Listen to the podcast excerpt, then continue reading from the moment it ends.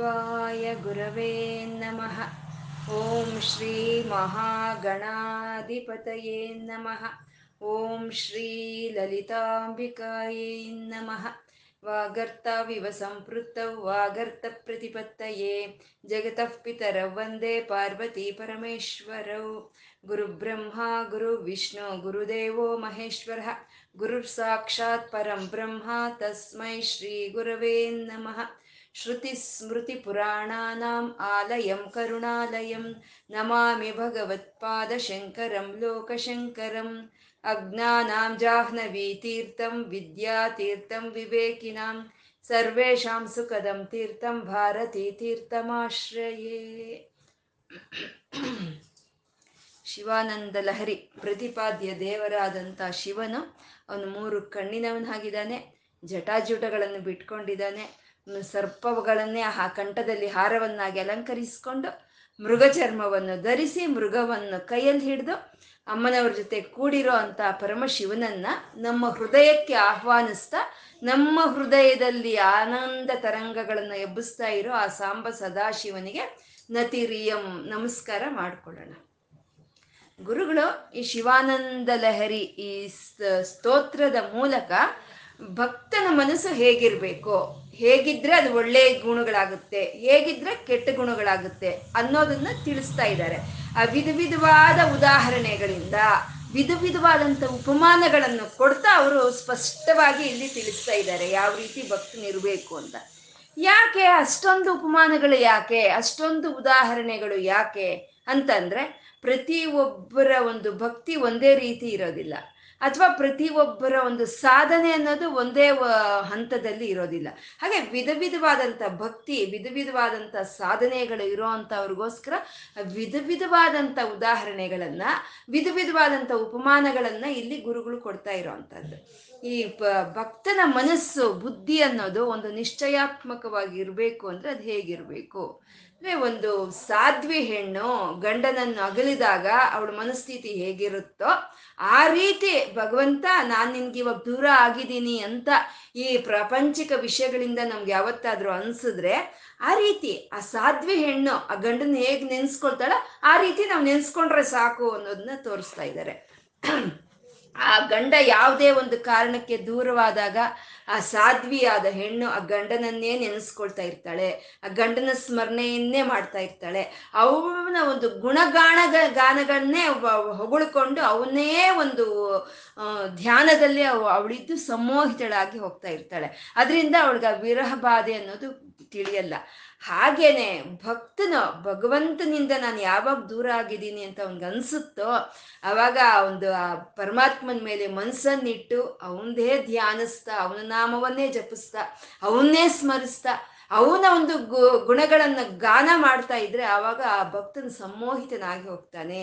ಅದು ಸಮ್ಮೋಹಿತವನ್ನು ಮಾಡೋ ಅಂತ ಮಂತ್ರ ಶಿವಮಂತ್ರ ಜಪೇನ ವಿಂತೇಂದ್ರ. ಆ ಶಿವಮಂತ್ರವನ್ನ ಆ ಸಾಧ್ವಿ ಹೆಣ್ಣು ಗಂಡನನ್ನೇ ನೆನೆಸ್ಕೊಳ್ಳೋ ರೀತಿಯಲ್ಲಿ ಆ ಶಿವಮಂತ್ರವನ್ನ ನಾವು ನೆನೆಸ್ಕೊಳ್ತಾ ಇದ್ರೆ ನಾವು ಸಮ್ಮೋಹಿತವಾಗ್ತೀವಿ ಅನ್ನೋದನ್ನ ಗುರುಗಳು ಹೇಳ್ತಾ ಇದ್ದಾರೆ ಆ ರೀತಿ ಸಾಧ್ವಿ ಹೆಣ್ಣು ಅಂದಾಗ ನಾವು ಸೀತೆಯನ್ನ ತಗೋಬೇಕು. ಆ ರೀತಿ ಭಕ್ತನು, ಪರಮಭಕ್ತನು ನಿರಂತರ ಆ ಭಗವಂತನ ಧ್ಯಾನ ಮಾಡೋ ಅಂತವನು ಅಂದ್ರೆ ಆಂಜನೇಯನು. ಎಂಥ ಪರಿಸ್ಥಿತಿಲಿದ್ರು ಶ್ರೀರಾಮ ಜಪವನ್ನು ಬಿಡೋದಿಲ್ಲ. ಹಾಗೆ ನಾವು ಭಕ್ತರಾದಂಥ ನಾವು ಆಂಜನೇಯನು ಯಾವ ರೀತಿ ಶ್ರೀರಾಮನನ್ನ ಧ್ಯಾನಿಸ್ತಾ ಇರ್ತಾನೋ ಆ ರೀತಿ ನಾವು ಧ್ಯಾನಿಸ್ಬೇಕು ಅನ್ನೋದನ್ನ ಗುರುಗಳು ಇಲ್ಲಿ ಹೇಳ್ತಾ ಇದ್ದಾರೆ. ಮತ್ತೆ ಇನ್ನು ಹೇಳ್ತಾರೆ, ಆ ಒಂದು ಸದುಪಚಾರ ಬರಬೇಕು ನಮ್ಮಲ್ಲಿ, ಆ ಪರಮಾತ್ಮನ ಒಂದು ಸೇವೆಯನ್ನು ನಾವು ಮಾಡ್ಕೋಬೇಕು ಅಂತಂದ್ರೆ ಭಕ್ತಿ ಇದೆ. ಭಕ್ತಿ ಇದ್ರೆ ಸಾಕ? ಅದಕ್ಕೆ ಬೇಕಾಗಿರೋ ಅಂತ ಆಚಾರ ತಿಳಿಬೇಕು ಅದಕ್ಕೆ ಬೇಕಾಗಿರೋ ಅಂತ ಒಂದು ವಿಧಾನ ಅನ್ನೋದು ತಿಳಿದಿರ್ಬೇಕು ಅಲ್ವಾ? ಅಂದ್ರೆ ಎಲ್ಲ ಮಾಡೋ ಅಂತ ಒಂದು ಫ್ಯಾಕ್ಟ್ರಿ ಇದೆ ಅಂದ್ರೆ ಅದಕ್ಕೆ ಟೆಕ್ನಾಲಜಿ ಏನು ಅಂತ ನಮ್ಗೆ ತಿಳಿದಿರ್ಬೇಕು ಅಲ್ವಾ ಆ ವಸ್ತು ತಯಾರು ಮಾಡೋದಕ್ಕೆ? ಹಾಗೆ ಆ ಭಕ್ತಿಯಿಂದ ಪರಮಾತ್ಮನ ಉಪಚಾರ ಮಾಡ್ಕೊಳ್ಳೋದಕ್ಕೆ ನಾವು ಯಾವ ರೀತಿ ನಾವು ಬೋಧನೆಯನ್ನು ಪಡ್ಕೋಬೇಕು ಅಂತಂದ್ರೆ ಅವಾಗ ತಾನೇ ಮದುವೆ ಆಗಿ ಬಂದಿರುವಂತ ಒಂದು ಮದುಮಗಳು ಅತ್ತೆ ಮನೆಗೆ ಬಂದಾಗ ಅವಳಿಗೆ ಯಾವುದು ಆಚಾರ ವ್ಯವಹಾರಗಳು ಯಾವುದು ತಿಳಿಯೋದಿಲ್ಲ ಮುಗ್ಧವಾದಂಥ ಹೆಣ್ಣು. ಮತ್ತೆ ಆ ಒಂದು ಬಂದ ಅವರ ಅತಿಥಿಗಳಿಗೆ ಸತ್ಕಾರ ಮಾಡಬೇಕು, ಅತ್ತೆ ಮಾವನ ಸತ್ಕಾರ ಮಾಡಬೇಕು, ಗಂಡನ್ ಗೌರವಿಸ್ಕೋಬೇಕು ಅನ್ನೋ ಎಲ್ಲ ಇರುತ್ತೆ. ಜನ್ಮತಃ ಬಂದಿರೋ ಅಂತ ಒಂದು ಸಂಸ್ಕಾರ ಅನ್ನೋದು ಇರುತ್ತೆ. ಆದರೆ ಆಚಾರ ತಿಳಿದು. ಅವಾಗ ಅವಳು ಏನು ಮಾಡ್ತಾಳೆ? ಅತ್ತ ಅತ್ತೆ ಮಾವ ಹೇಳ್ದಂಥ ಮಾರ್ಗದರ್ಶನದಲ್ಲೋ ಅಥವಾ ಸಹೃದಯರು, ಯಾರಾದರೂ ಸರಿ ಒಳ್ಳೆಯ ಮನಸ್ಸಿನವರು ಕೊಡೋ ಅಂಥ ಒಂದು ಮಾರ್ಗದರ್ಶನದಿಂದ ಅವಳು ಮನೆಯವರಿಗೆ ಉಪಚಾರವನ್ನು ಮಾಡ್ತಾ ಇರೋವಂಥದ್ನೇ ಸದುಪಚಾರ ಅಂತ ಹೇಳಿದ್ರು. ಮತ್ತೆ ಆ ಗಂಡನಲ್ಲಿ ಇರೋಂಥ ಒಂದು ಪ್ರೀತಿ, ಒಂದು ಕರುಣೆ, ಒಂದು ಸ್ನೇಹ ಭಾವ ಒಂದು ಅಭಿಮಾನ ಅನ್ನೋ ಒಂದು ಎಲ್ಲ ವರಗುಣಗಳು ಇವು ಶ್ರೇಷ್ಠವಾದ ಗುಣಗಳು.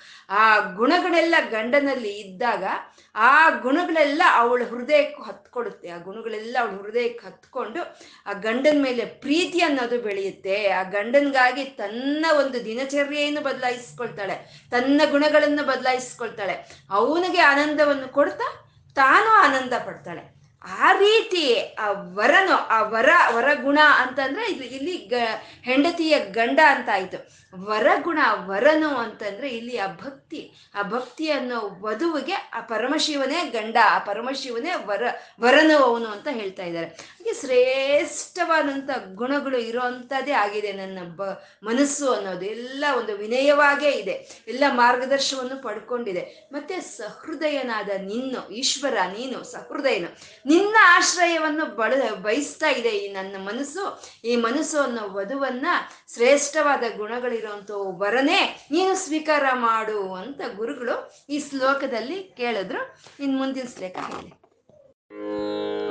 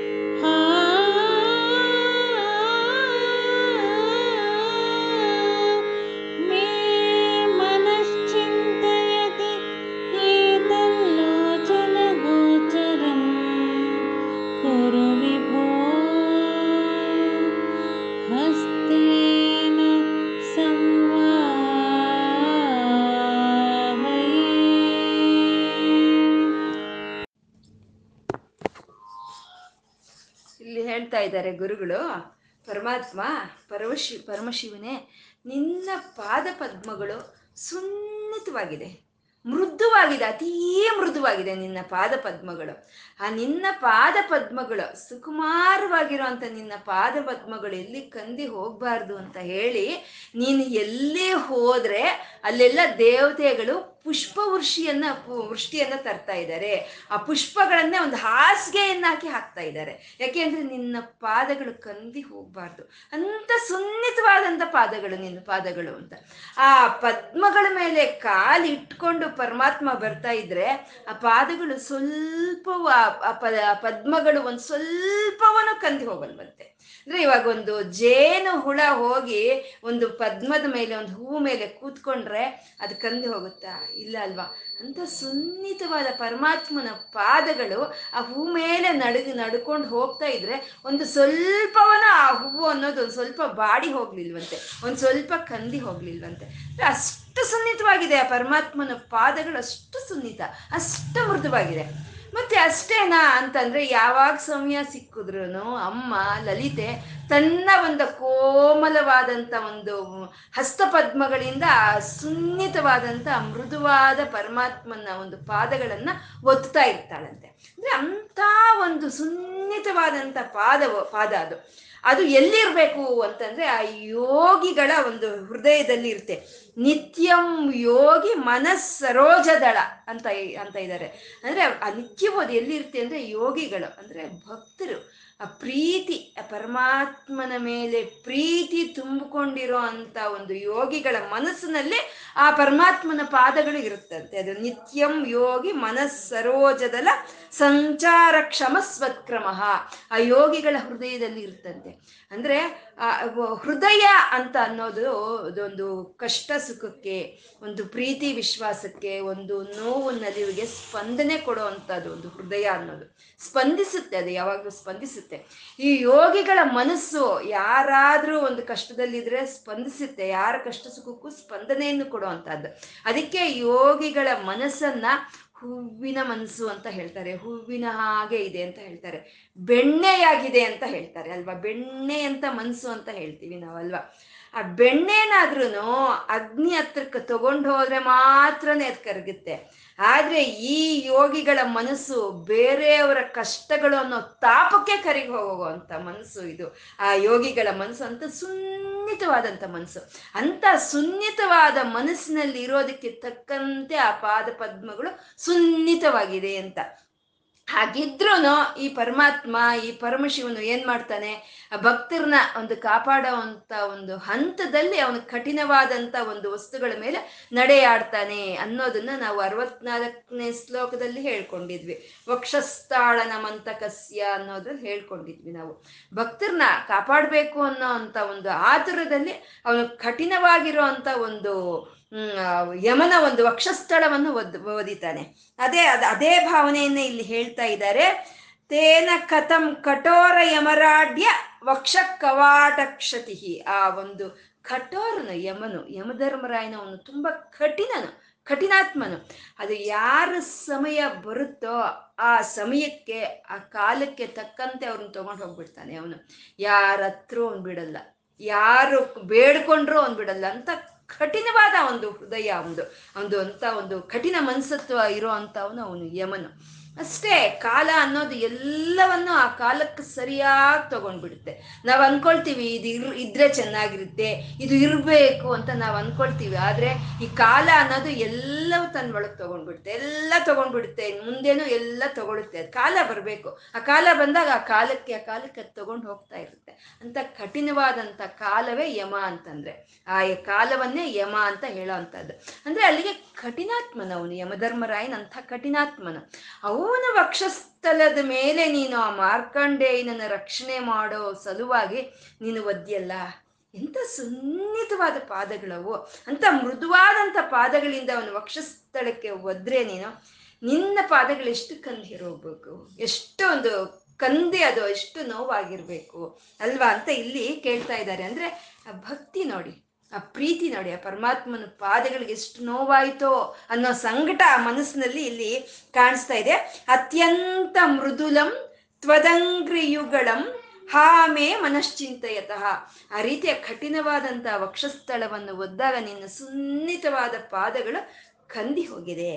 ಅದನ್ನ ಏತಲ್ಲೋಚನ ಗೋಚರಂ ಒಂದು ಸರಿ ನನ್ನ ಕಾಣಿಸ್ಲಿ ಆ ಕಂದಿ ಹೋಗಿರೋ ಆ ವಕ್ಷಸ್ಥಳವನ್ನ, ಕಠಿಣವಾದ ಆ ವಕ್ಷಸ್ಥಳವನ್ನು ಒದ್ದಂತ ಆ ಪಾದಗಳು ಕಂದಿ ಹೋಗಿದೆ, ಕೆಂಪು ದನ ಬಂದ್ಬಿಟ್ಟಿದೆ. ಅದು ಒಂದು ಸರಿ ನನಗೆ ಕಾಣಿಸ್ಲಿ ಏತಲ್ಲೋಚನ ಗೋಚರಂ, ಒಂದೇ ಒಂದ್ಸಲಿ ನನಗೆ ಕಾಣಿಸ್ಲಿ, ಅದು ನಾನು ಹಸ್ತೇನ ಸಂವಾಹಯೇ ಅದನ್ನ ನಾನು ಒತ್ತುತ್ತೀನಿ. ನಿನ್ನ ಪಾದಗಳು ಕಂದಿ ಹೋಗಿದೆ ಅಲ್ವಾ? ಕಠಿಣವಾದ ಒಂದು ವಕ್ಷಸ್ಥಳವನ್ನು ಒದ್ದು ಆ ಪಾದಗಳು ನಾನು ಒತ್ತುತ್ತೀನಿ ಸ್ವಾಮಿ.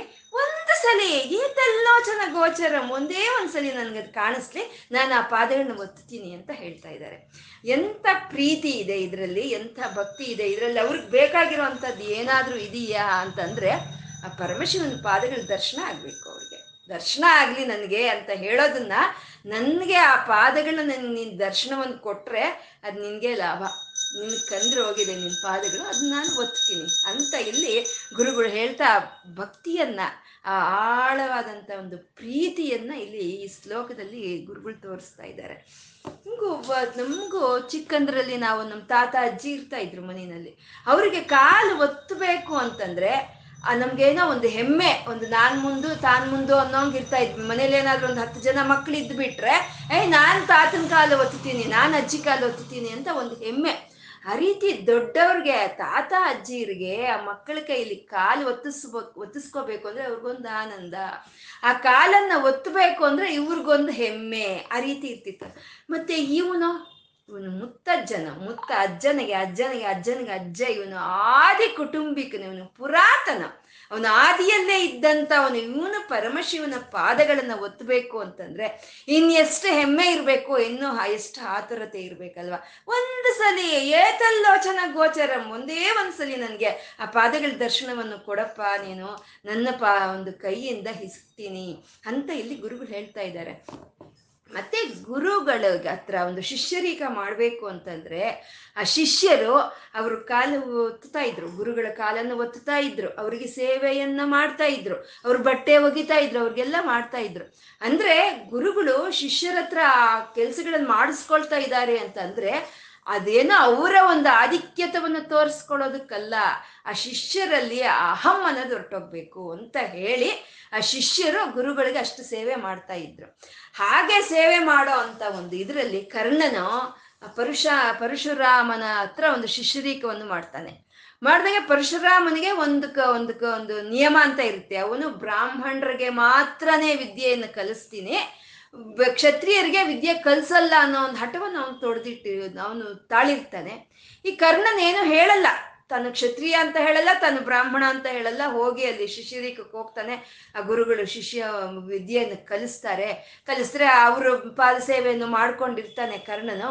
ಒಂದು ದಿನ ಅವನು ತಲೆ ಇಟ್ಟು ಪರಮ ಗುರುಗಳು ಅವ್ನ ತೊಡೆ ಮೇಲೆ ಮಲ್ಕೊಂಡಿರ್ಬೇಕಾದ್ರೆ ಅವನ ತೊಡೆಗೆ ಒಂದು ಹುಳು ಬಂದು ಒಂದು ಕಚ್ಚುತ್ತೆ. ಕಚ್ಚಿಬಿಟ್ಟು ಆ ರಕ್ತ ಅನ್ನೋದು ಕೋಡಿ ಹೋಗುತ್ತೆ, ಸೋರ್ ಹೋಗ್ತಾ ಇರುತ್ತೆ.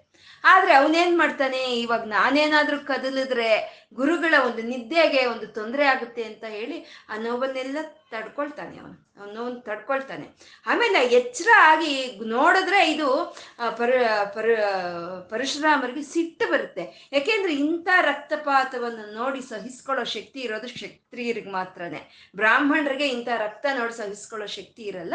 ನೀನ್ ಬ್ರಾಹ್ಮಣನಾಗಿದೀಯಾ ಸುಳ್ಳು ಹೇಳಿ ವಿದ್ಯೆಯನ್ನು ಕಲ್ತ್ಕೊಂಡಿದೀಯ ಅಂತ ಶಾಪ ಕೊಟ್ಬಿಡ್ತಾನೆ.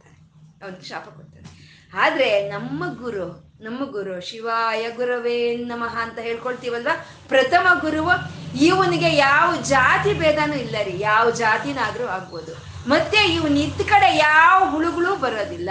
ಮತ್ತೆ ಇವನು ಯಾವ ಶಾಪವನ್ನು ಕೊಡೋದಿಲ್ಲ. ಅಂತ ಪರಮಾತ್ಮನ ಪಾದಗಳು ಒಂದು ಸಲಿ ಏತಲ್ಲೋಚನ ಗೋಚರಂ. ಒಂದು ಸಲಿ ಕಾಣಿಸಿದ್ರೆ ಸಾಕು. ನಾನು ಅದನ್ನ ಒತ್ತುತ್ತೀನಿ ಸ್ವಾಮಿ ನನ್ನ ಕೈಯಲ್ಲಿ ಅಂತ ಇಲ್ಲಿ ಗುರುಗಳು ಕೇಳ್ತಾ ಇರೋವಂಥದ್ದು. ಮಹಾವಿಷ್ಣುವಿಗೆ ಮೂವತ್ನಾಲ್ಕು ಕೋಟಿ ಸೇವಕರು ಇರ್ತಾರೆ. ಅವ್ನ ಸೇವೆ ಮಾಡ್ಕೊಳ್ಳೋ ಅಂಥವ್ರು ಮೂವತ್ನಾಲ್ಕು ಕೋಟಿ ಜನ ಇರ್ತಾರೆ. ಅವ್ರನ್ನೇ ಮೂವತ್ನಾಲ್ಕು ಕೋಟಿ ದೇವತೆಗಳು ಅಂತ ಹೇಳೋದು. ಅಷ್ಟು ಜನ ಸೇವಕರು ಇದ್ರೂ ಅವನು ಪಾದಗಳನ್ನು ಒತ್ತೋ ಅಂತ ಕೆಲಸವನ್ನು ಮಾತ್ರ ಲಕ್ಷ್ಮೀದೇವಿ ಯಾರಿಗೂ ಬಿಟ್ಕೊಡಲ್ಲ. ಇಲ್ಲಿವರೆಗೂ ಯಾರಿಗೂ ಬಿಟ್ಕೊಡಿಲ್ಲ. ಈ ಕ್ಷಣದವರೆಗೂ ಆ ಶ್ರೀಹರಿಯ ಪಾದಗಳನ್ನ ತಾನೇ ಒತ್ತುತ್ತಾ ತಾನು ಆ ಹರಿಗೆ ಆನಂದವನ್ನು ಕೊಡ್ತಾ ತಾನು ಆನಂದವನ್ನು ಅನುಭವಿಸ್ತಾ ಇದ್ದಾಳಲ್ವಾ ಲಕ್ಷ್ಮಿ? ಎಂತ ಇದು? ಹ್ಮ್? ಎಂತ ಧನ್ಯಳೋ ಲಕುಮಿ? ಎಂತ ಮಾನ್ಯಳೋ? ಅಂತ ಹೇಳ್ತಾರಲ್ವಾ ದಾಸರು? ಇಂತ ಇನ್ನೆಂತ ಧನ್ಯಳವಳು ಹರಿಯ ಒಂದು ಪಾದ ಸೇವೆಯನ್ನೇ ಮಾಡ್ಕೊಂಡು, ಹರಿಯ ಒಂದು ಇದನ್ನೇ ಮಾಡ್ಕೊಳ್ತಾ ಇದ್ದಾಳೆ ಅಂದ್ರೆ ಇನ್ನೆಷ್ಟು ಒಂದು ಧನ್ಯಳವಳು ಲಕ್ಷ್ಮಿ ಅಂತ. ಅದು ಸಾನುರಾಗದಿ ಹರಿಯ ಪಾದ ಸೇವೆಯನ್ನು ಮಾಡುತ್ತಿರುವೆ ಲಕ್ಷ್ಮಿ ಅಂತ ಧನ್ಯಳು ನೀನು. ಸಾನುರಾಗದಿಂದ, ಪ್ರೀತಿಯಿಂದ, ಆ, ಪರಮಶ ಒಂದು ಮಹಾವಿಷ್ಣುವಿನ ಪಾದಗಳಿಗೆ ಸೇವೆ ಮಾಡ್ತಾ ಇದೆಯಲ್ಲ.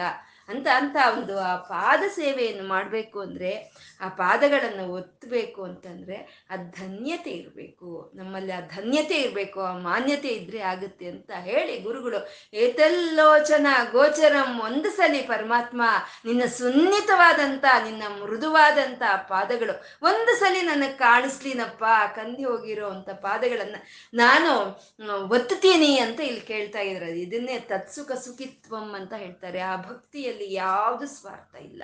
ಯಾವ ಕೋರಿಕೆನೂ ಇಲ್ಲ. ಪರಮಾತ್ಮ ಚೆನ್ನಾಗಿರ್ಬೇಕು. ಪರಮಾತ್ಮನಿಗಾಗಿ ನಾನು ಸಾದಷ್ಟು ಸೇವೆ ಮಾಡಬೇಕು ಅನ್ನೋ ಒಂದು ಮನಸ್ಥಿತಿನೇ ಅಲ್ಲಿ ಕಾಣಿಸ್ತಾ ಇರೋವಂಥದ್ದು ಆ ರೀತಿ ಆ ಪರಮಾತ್ಮನ ಒಂದು ಮೃದುವಾದ, ಒಂದು ಸುನ್ನಿತವಾದ ಪರಮಶಿವನಪ್ಪ ಪರಮಶಿವನ ಒಂದು ಪಾದಗಳನ್ನು ನಾವು ಮನ ಮನಸ್ಸಿನಲ್ಲಿ ಭಾವನೆ ಮಾಡ್ತಾ ಇದ್ದು ಅದನ್ನ ಒತ್ತಾ ಇರೋ ಮಾ, ಭಾವನೆ ಮಾಡಿದ್ವಾ? ಅದರಿಂದ ಬರುವಂತ ಒಂದು ಆನಂದ ಅನ್ನೋದು ಅದು ಅಲೌಕಿಕವಾದಂತ ಒಂದು ಆನಂದ ಅಂತ ಗುರುಗಳು ಇಲ್ಲಿ ತಿಳಿಸ್ತಾ ಇದ್ದಾರೆ. ಇನ್ನು ಮುಂದಿನ ಶ್ಲೋಕ ಹೇಳಿ.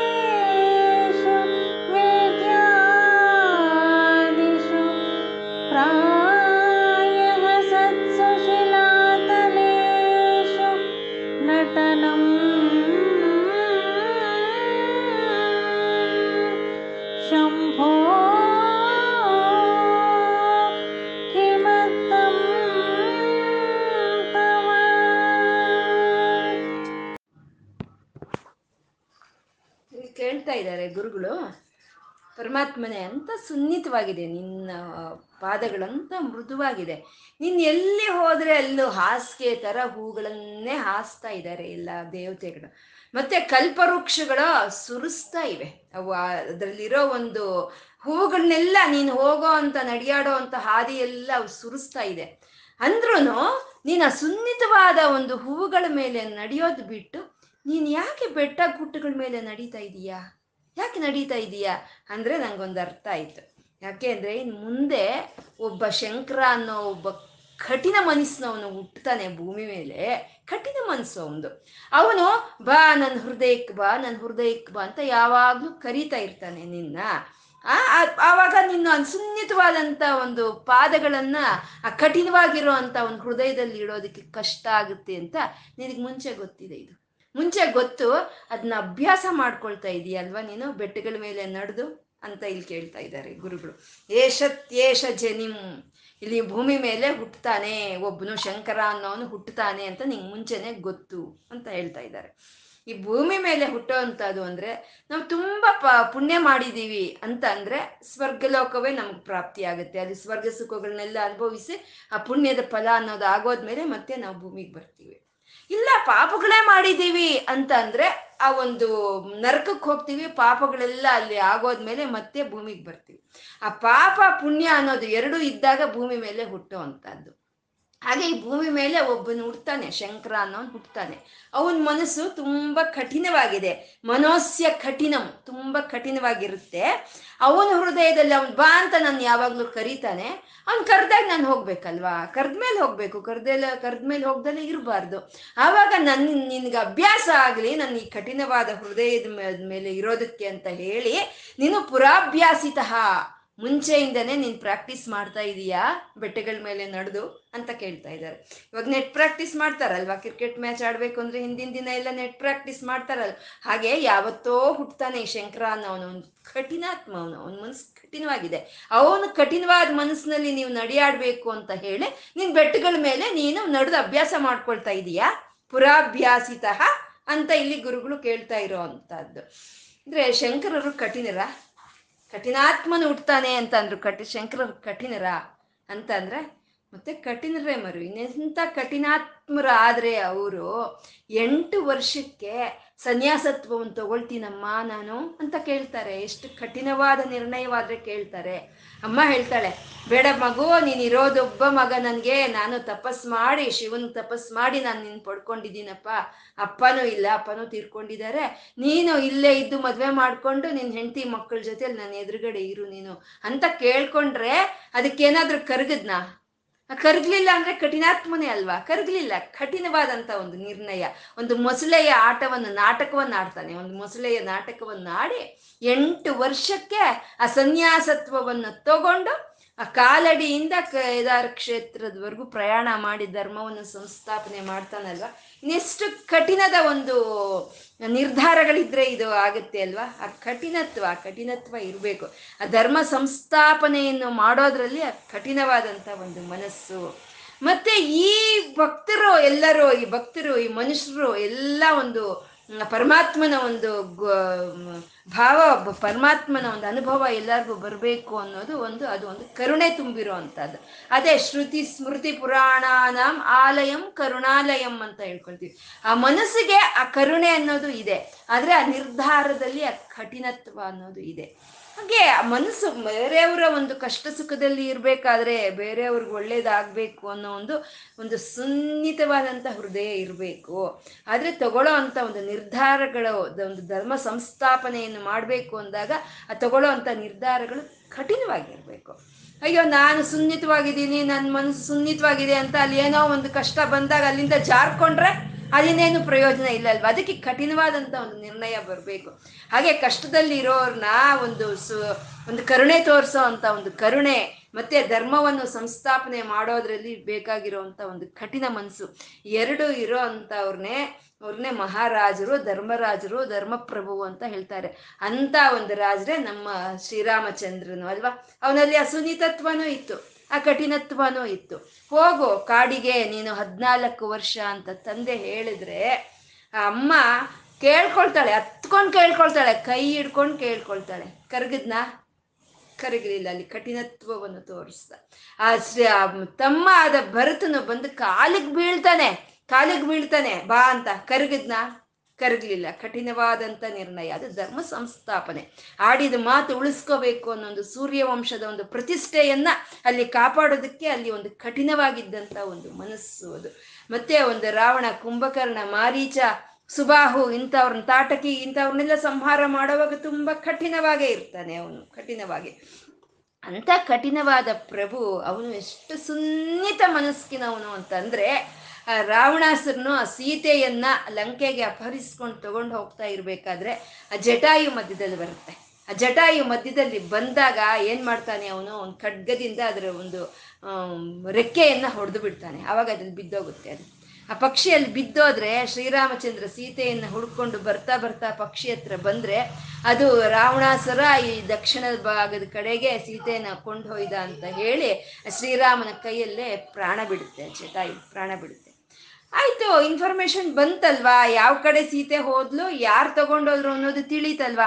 ಹಾಗೆ ಆ ಹೆಂಡತಿಗಾಗಿ ಅಷ್ಟು ಅಂಬಲಿಸ್ತಾ ಇರೋ ಶ್ರೀರಾಮಚಂದ್ರ ಆ ಪಕ್ಷಿಯನ್ನೆಲ್ಲ ಹಾಕಿ ತಾನು ಹೊರಟು ಹೊರಟು ಹೋಗ್ಬೋದಿತ್ತಲ್ವಾ ಆದ್ರೆ ಅದಕ್ಕೆ ಒಂದು ದಹನ ಸಂಸ್ಕಾರಗಳನ್ನು ಮಾಡಿ ಆ ಪಕ್ಷಿಗೆ ಗರುಡ ಜಟಾಯುಗೆ ದಹನ ಸಂಸ್ಕಾರಗಳನ್ನು ಮಾಡಿ ಅದಕ್ಕೆ ಶಾರ್ಧ ಕರ್ಮಗಳನ್ನೆಲ್ಲ ಮಾಡಿ ಮತ್ತೆ ಅವನ ಪ್ರಯಾಣವನ್ನು ಮುಂದೆ ಒರೆಸ್ತಾನೆ ಅಂದ್ರೆ ಇನ್ನೆಂಥ ಸುನ್ನಿತವಾದಂಥ ಒಂದು ಮನಸ್ಸು ಇರಬೇಕಲ್ವಾ?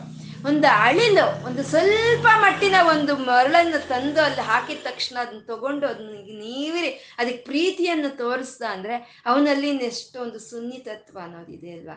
ಹಾಗೆ ಆ ಸುನ್ನಿತತ್ವ ಇರೋ ಕಡೆ, ಮೃದುವತ್ವ ಇರೋ ಕಡೆ ಮೃದುವಾಗಿ ಇರಬೇಕು. ಕಠಿಣವಾಗಿ ಇರಬೇಕು ಇರ್ಬೇಕಾಗಿರೋಂಥ ಕಡೆ ಕಠಿಣವಾಗಿನೂ ಇರಬೇಕು. ಇದು ಇವಾಗ ಮ, ಮೈಯಲ್ಲಿರೋ ಒಂದು ಮಾಂಸ ಅನ್ನೋದು ಮೆತ್ತಗೆ ಇರಬೇಕು. ಮೂಳೆ ಅನ್ನೋದು ಗಟ್ಟಿಯಾಗೇ ಇರಬೇಕು. ಬದಲಾಗಿ ಮೂಳೆ ಮೆತ್ತಗಿದ್ದು ಮಾಂಸ ಗಟ್ಟಿ ಆದ್ರೆ ಅದೇನಾದ್ರೂ ಪ್ರಯೋಜನಕ್ಕೆ ಬರುತ್ತಾ? ಇಲ್ಲ ಅಲ್ವಾ? ಆ ಮಾಂಸ ಮೃದುವಾಗೇ ಇರಬೇಕು ಮೂಳೆ ಗಟ್ಟಿಯಾಗೇ ಇರಬೇಕು. ಇದೇ ಚಿಚ್ಚಕ್ತಿ ಚೇತನ ರೂಪ ಜಡಶಕ್ತಿ, ಜಡಾತ್ಮಿಕ ಅಂತ ಹೇಳ್ಕೊಂಡಿದ್ವಿ. ಹಾಗೆ ಆ ಮೃದು ಮೃದತ್ವನೂ ಇರಬೇಕು, ಆ ಕಠಿಣತ್ವನೂ ಇರಬೇಕು. ಹಾಗೆ ಆ ಕಠಿಣತ್ವದಿಂದ ಇದ್ದಂಥ ಶಂಕರರು, ಅವರು ಒಂದು ಕಾಲು ನಡಿಗೆಯಿಂದ ಎಲ್ಲ ಕಡೆ ಪ್ರಯಾಣ ಮಾಡ್ತಾ, ಈ ಹಿಂದೂ ಒಂದು ಮತವನ್ನು ಉಳಿಸಿ, ಭಾರತ ದೇಶವನ್ನು ಉಳಿಸಿ ಬಂದು ಮೂವತ್ತೆರಡು ವರ್ಷ ಒಳಗೇನೆ ಮೂವತ್ತೆರಡು ವರ್ಷದೊಳಗೆ ಬಂದ ಕೆಲಸವನ್ನು ಮುಗಿಸ್ಕೊಂಡು ಅವರು ಇಷ್ಟು ಒಂದು ಜ್ಞಾನ ಸಂಪತ್ತನ್ನು ನಮಗೆ ಕೊಟ್ಟಿದ್ದಾರೆ. ಇಷ್ಟು ವರ್ಷಗಳೆಲ್ಲ ಅದು ಹರಿದು ಬರ್ತಾ ಇದೆ ಅಂತ ಅಂದರೆ ಅದೊಂದು ಮೃದುತ್ವನೇ ಅಲ್ವಾ? ಮತ್ತೆ ಅವರು ಮೂವತ್ತೆರಡು ವರ್ಷದಲ್ಲಿ ಅವ್ರು ಕೊಟ್ಟಿರೋ ಅಂತ ಒಂದು ಜ್ಞಾನ ಭಂಡಾರವನ್ನ ನಾವು ಬುದ್ಧಿಗೆ ತಗೋಬೇಕು ಅಂತಂದ್ರೆ ನಮಗೆ ಜನ್ಮ ಜನ್ಮ, ಜನ್ಮಗಳು ಬೇಕಾಗುತ್ತೆ. ಅಂತ ಹಾಗೆ ಈ ಭಕ್ತರ ಮೇಲೆ ಒಂದು ಮೃದುತ್ವವನ್ನ, ಒಂದು ಸುನಿತತ್ವವನ್ನ ಒಂದು ಕರುಣೆಯನ್ನ ಹೊಂದಿ ಅದನ್ನ ಒಂದು ಧರ್ಮವನ್ನು ಸಂಸ್ಥಾಪನೆ ಮಾಡೋ ಕಠಿಣ ಹೃದಯವನ್ನು ಹೊಂದಿರೋ ಅಂತವ್ರೆ ಅವರು ಶಂಕರರು. ಹಾಗೆ ಕಠಿಣವಾಗಿದೆ, ನನ್ನ ಮನಸ್ಸು ಕಠಿಣವಾಗಿದೆ. ಈ ಕಠಿಣವಾಗಿರೋ ಅಂತ ಶಂಕರನನ್ನು ಹುಟ್ಟುತ್ತಾನೆ, ಇನ್ನು ಮುಂದೆ ಅವನ ಹೃದಯಕ್ಕೆ ನನ್ನನ್ನು ಕರೀತಾನೆ, ಅವಾಗ ಹೋಗಿ ಅವನ ಹೃದಯದಲ್ಲಿ ನಾನು ಇರಬೇಕಾಗುತ್ತೆ ಅಂತ ಹೇಳಿ ನೀನು ಬೆಟ್ಟಗಳ ಮೇಲೆ, ಗುಟ್ಟಗಳ ಮೇಲೆ ನೀನು ನಡೆ ಆಡ್ತಾ ಇದೀಯಾ? ಅಂತ ನನಗೆ ತಿಳಿತು ಪುರಾಭ್ಯಾಸಿತಃ ಆ ರೀತಿ ನೀನು ಅಭ್ಯಾಸ ಮಾಡ್ತಾ ಇದೀಯಾ ಅಂತ ಕೇಳ್ತಾ ಇದ್ದಾರೆ. ಎಂಥ ಭಕ್ತಿ ಅಲ್ವಾ? ಎಂಥ ಭಕ್ತಿ? ಎಂಥ ಪ್ರೀತಿ? ಇದೆಲ್ಲ ಅರ್ಥ ಆಗಬೇಕು ಅಂದರೆ ಪ್ರೀತಿ ಇರಬೇಕು. ಭಗವಂತನ ಮೇಲೆ ಪ್ರೀತಿ ಇದ್ರೆ ಮಾತ್ರನೇ ಅರ್ಥ ಆಗುತ್ತೆ. ಆ ಪ್ರೀತಿ ಇದ್ರೇನೆ ಆ ಪರಮಾತ್ಮನ ಸುನ್ನಿತವಾದಂಥ ಒಂದು ಆ ಪಾದಗಳ ನಮ್ಮ ಹೃದಯದಲ್ಲಿ ಗೋಚರವಾಗುತ್ತೆ. ಆ ಸುನ್ನಿತವಾದ ಪಾದಗಳನ್ನು ನಮ್ಮ ಒಂದು ಸುನ್ನಿತವಾದ ಮನಸ್ಸಿನಿಂದ ನಾವು ಒತ್ತೋದಕ್ಕೆ ಸಾಧ್ಯವಾಗುತ್ತೆ. ಆ ಭಕ್ತಿ ಜೊತೆಗೆ ಆ ಪ್ರೀತಿ ಅನ್ನೋದು ಇರಬೇಕು. ಒಬ್ಬ ಪಂಡಿತ ದಂಪತಿಗಳು, ಪಂಡಿತರು, ಶಾಸ್ತ್ರವನ್ನು ಅರ್ಥವರು, ಆ ಹೆಂಡತಿ ಕೈಯಲ್ಲಿ ಯಾವುದೋ ಒಂದು ವ್ರತವನ್ನು ಮಾಡಿಸ್ತಾ ಇರ್ತಾರಂತೆ. ಆ ವ್ರತವನ್ನು ಮಾಡಿಸಿ ವ್ರತ ಎಲ್ಲ ಆಗೋಯ್ತು, ಎಲ್ಲ ಆಯ್ತು ಇನ್ನೇನು ಅನ್ನೋ ಅವಾಗ ಆ ಹೆಂಡತಿಗೆ ಕಣ್ಣು ತುಂಬಿಕೊಂಡು ಬರುತ್ತೆ, ನೀರು ಆನಂದ ಬಾಷ್ಪಗಳು ಕಣ್ಣು ತುಂಬ ತುಂಬಿಕೊಂಡು ಬರುತ್ತೆ. ಬಂದು ಅಡುಗೆ ಮನೆ ಒಳಗೆ ಹೋಗಿ ಉಪ್ಪು ತಗೊಂಡು ಬರ್ತಾಳೆ. ಉಪ್ಪು ತಗೊಂಡು ಬಂದು ಪರಮಾತ್ಮನಿಗೆ ದೃಷ್ಟಿ ತೆಗೆದು ಹಾಕ್ತಾಳೆ.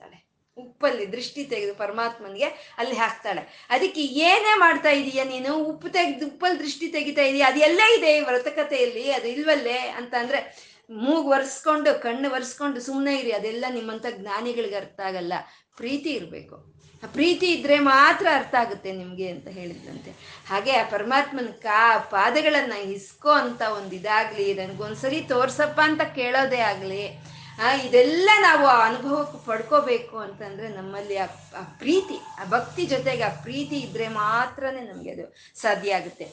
ಯಾವಾಗ ಆ ಪರಮಾತ್ಮನ ಒಂದು ಪಾದಗಳನ್ನ, ಸುನ್ನಿತವಾದ ಪಾದಗಳನ್ನ ನಮ್ಮ ಹೃದಯದಲ್ಲಿ ಧ್ಯಾನಿಸ್ತಾ ಇದೀವೋ, ಯಾವಾಗ ಆ ಸುನ್ನಿತವಾದ ಪಾದಗಳನ್ನ ನಾವು ನಮ್ಮ ಕೈಯಲ್ಲಿ ಒತ್ತಾ ಇರೋ ಅನುಭವವನ್ನು ನಾನು ಪಡ್ಕೊಳ್ತೀವೋ ನಾವು, ಅದೇ ಸಚ್ಚಿತ್ ಆನಂದ ಅಂತ ಹೇಳ್ತಾರೆ. ಅದೇ ಶಿವಾನಂದ. ಅದೇ ಬ್ರಹ್ಮಾನಂದ. ಆ ಆನಂದಕ್ಕೆ ಮಿಗಿಲಾದಂಥ ಇನ್ನೊಂದು ಆನಂದ ಇಲ್ಲ ಅನ್ನೋದನ್ನ ಗುರುಗಳು ಇಲ್ಲಿ ಹೇಳ್ತಾ ಇದ್ದಾರೆ. ಇವಾಗ ನಾವೆಲ್ಲ ಭಕ್ತರೆ. ಭಕ್ತಿ ಇರೋವಂಥವ್ರೆ ಆ ಭಕ್ತಿ ಜೊತೆಗೆ ಈ ಗುರುಗಳು ಹೇಳ್ತಾ ಇರೋವಂಥ ಒಂದು ಕೆಟ್ಟ ಗುಣಗಳಿದ್ರೆ ಅದನ್ನ ಬಿಟ್ಕೊಂಡು ನಾವು ಒಳ್ಳೆಯ ಗುಣಗಳು ಅವ್ರು ಏನು ಹೇಳ್ತಾ ಇರೋ ಅದನ್ನ ಅಳವಡಿಸ್ಕೊಂಡು ಆ ಭಕ್ತಿ ಜೊತೆಗೆ ಒಂದು ಸ್ವಲ್ಪ ಪ್ರೀತಿ ಅನ್ನೋದನ್ನ ಬೆರೆಸ್ಕೊಂಡ್ರೆ ಆವಾಗ ಆ ಪರಮಾತ್ಮನ ಪಾದಗಳು ಅನ್ನೋದು ನಮ್ಮ ಹೃದಯದಲ್ಲಿ ಗೋಚರವಾಗುತ್ತೆ. ಆ ಪರಮಾತ್ಮನ ಪಾದ ಸ್ಪರ್ಶ ಅನ್ನೋದು ನಮ್ಗಾಗುತ್ತೆ. ಆವಾಗ ನಮ್ಗಾಗೋ ಅಂತ ಒಂದು ಆನಂದ, ಅದೇ ಸಚ್ಚಿತ್ತಾನಂದ ಅಂತ ಒಂದು ಬ್ರಹ್ಮಾನಂದಕ್ಕೋಸ್ಕರ ನಾವು ಒಂದು ಧ್ಯಾನವನ್ನು ಮಾಡ್ತಾ ಇವತ್ತು ಇವತ್ತೇನು ಹೇಳ್ಕೊಂಡಿದೀವೋ ಅದು ಆ ಸಾಂಬ ಸದಾಶಿವನಿಗೆ ಅರ್ಪಣೆ ಮಾಡಿಕೊಡೋಣ ಆ ಮಹೇಶ್ವರನಿಗೆ, ಆ ಒಂದು ಪರಮಾತ್ಮನಿಗೆ ನತಿರಿಯಂ ನನ್ನ ಈ ನಮಸ್ಕಾರವನ್ನು ಸ್ವೀಕಾರ ಮಾಡು ತಂದೆ ಅಂತ ಹೇಳ್ಕೊಳ್ತಾ ಸರ್ವಂ ಶ್ರೀ ಲಲಿತಾರ್ಪಣಮಸ್ತು. ಓಂ ನಮ ಶಿವಾಯ. ಓಂ ನಮ ಶಿವಾಯ. ಓಂ ನಮಃ ಶಿವಾ